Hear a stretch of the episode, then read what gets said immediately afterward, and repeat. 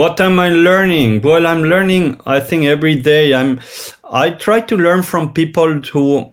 Um, I try to surround myself by people who um, have something different to say. So I, I, I I learn from people more than anything else, and I, I try to understand what they've done, what they're doing, um, and and that's what makes me very uh, excited because I love to connect. I think connecting like we're doing now with this program and and talking to other people uh, and sharing. I think that's how you can pick up a few things.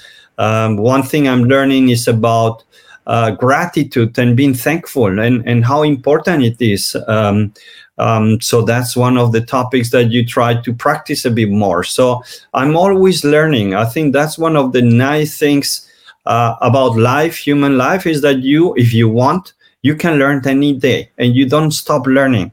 I just met somebody who was about 65 years old and started a PhD.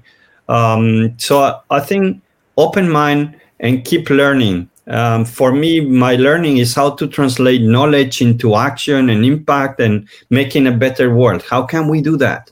And that's where I'm focusing and trying to develop, maybe with artificial intelligence or I don't know. But that's a bit my thinking at the moment where I'm spending a lot of time trying to find solutions and new concepts to put into place.